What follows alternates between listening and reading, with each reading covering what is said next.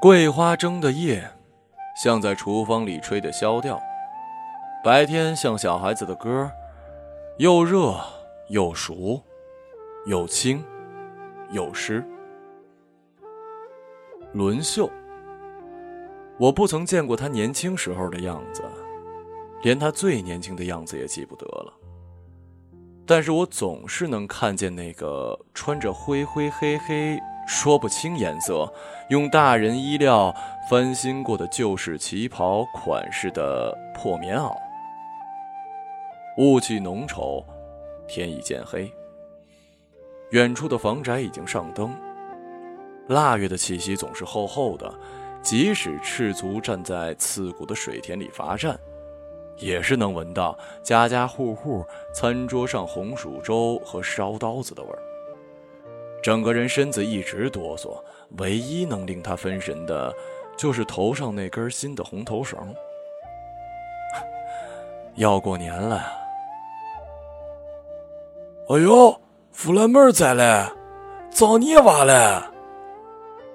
扛着锄头归家路过的三爷一把把他拎了起来。冷挂了吧？快回去喊你娘老子换衣裳。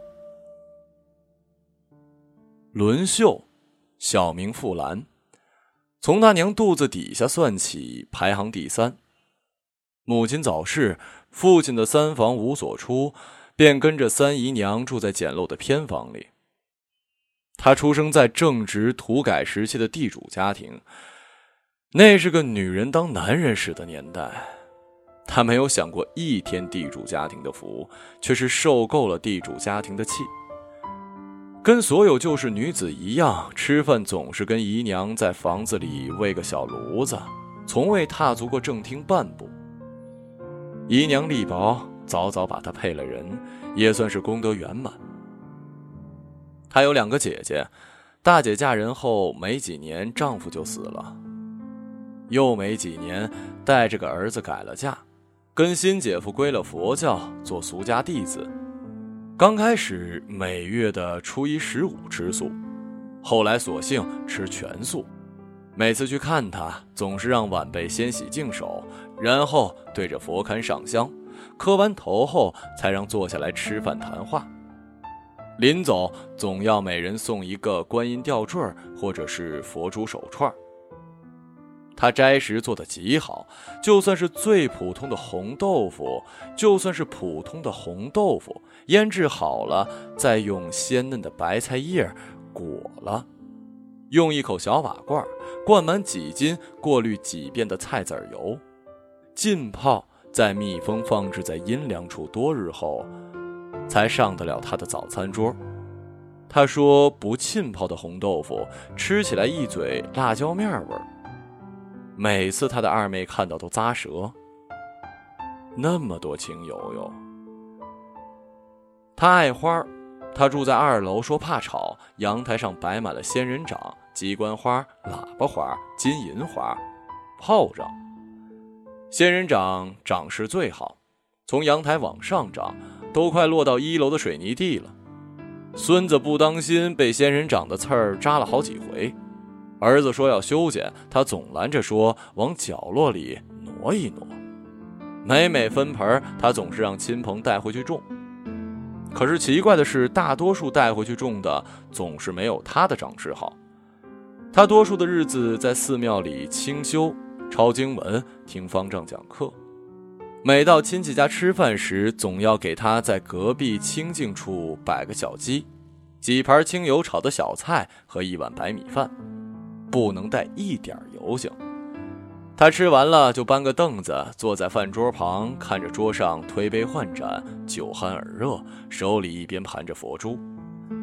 偶尔留宿，也从不睡晚辈的夫妻床，时间长了怕给晚辈添麻烦。他也嫌年纪大了，就渐渐不怎么走动了。寺庙却总是要去的，一生积蓄几乎全捐了寺庙。他死了，也是吩咐子孙在寺庙里火葬的，说这样就可以飞升。二姐嫁了个工人，那时期工人待遇好，过了几年的好日子，吃穿上稍微宽裕些，对晚辈也大方，所以晚辈们总是喜欢住在他那儿。每次他去二姐家，都要从米缸掏一大块腊肉出来烹煮。有一次，刚好姐夫厂里受了气，回来发火，把腊肉全扔进了茅房。二姐偷偷摸摸用竹竿绑着铁钩，把肉又勾上来，洗到没有味道了，让她带回家去。后来二姐夫得病早逝，没几年家里又遭了火灾，一把火下来，只剩下穿在身上的衣服。他匆忙去看时，二姐家里没人，邻居说出门了，把菜肉粮油用衣物包裹了，从烧黑的墙头扔进去。他有一个弟弟，长得高高壮壮，像颗白杨，书念得很好，后来一腔热血参加抗美援朝去了。回来时带来一个漂亮的女记者，家里人不同意，说已经给他说好了一个本村的女娃，面相好，有福气，好生养，有知根底儿，就等着他回来成亲了。于是，偷偷赶走了女记者。白羊一样的弟弟追了好几天，无果。回来后就疯了，家里人想尽办法也没给他治好。只有将他送进了疯人院。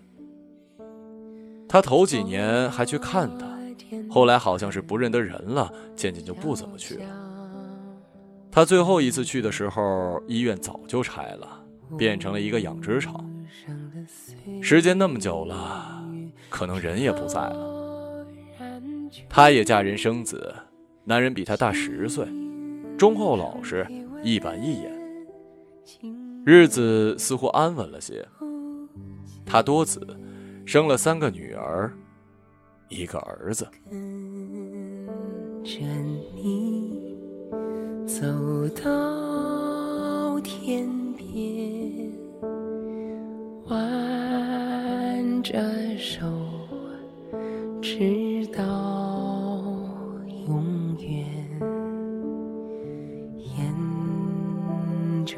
岁月留下的路，相会在如烟的昨天。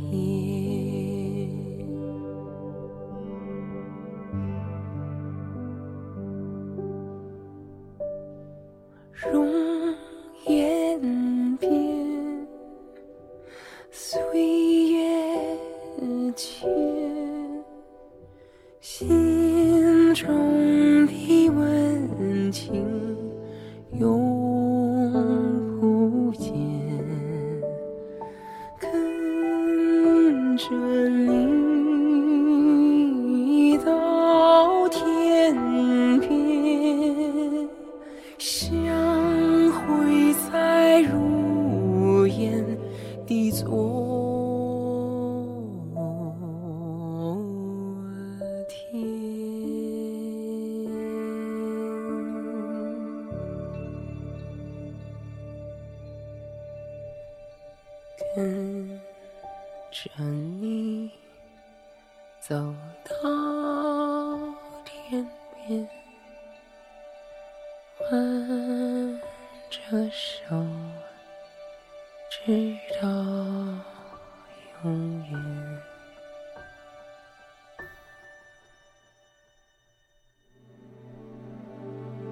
沿着那岁月留下的路，想你在如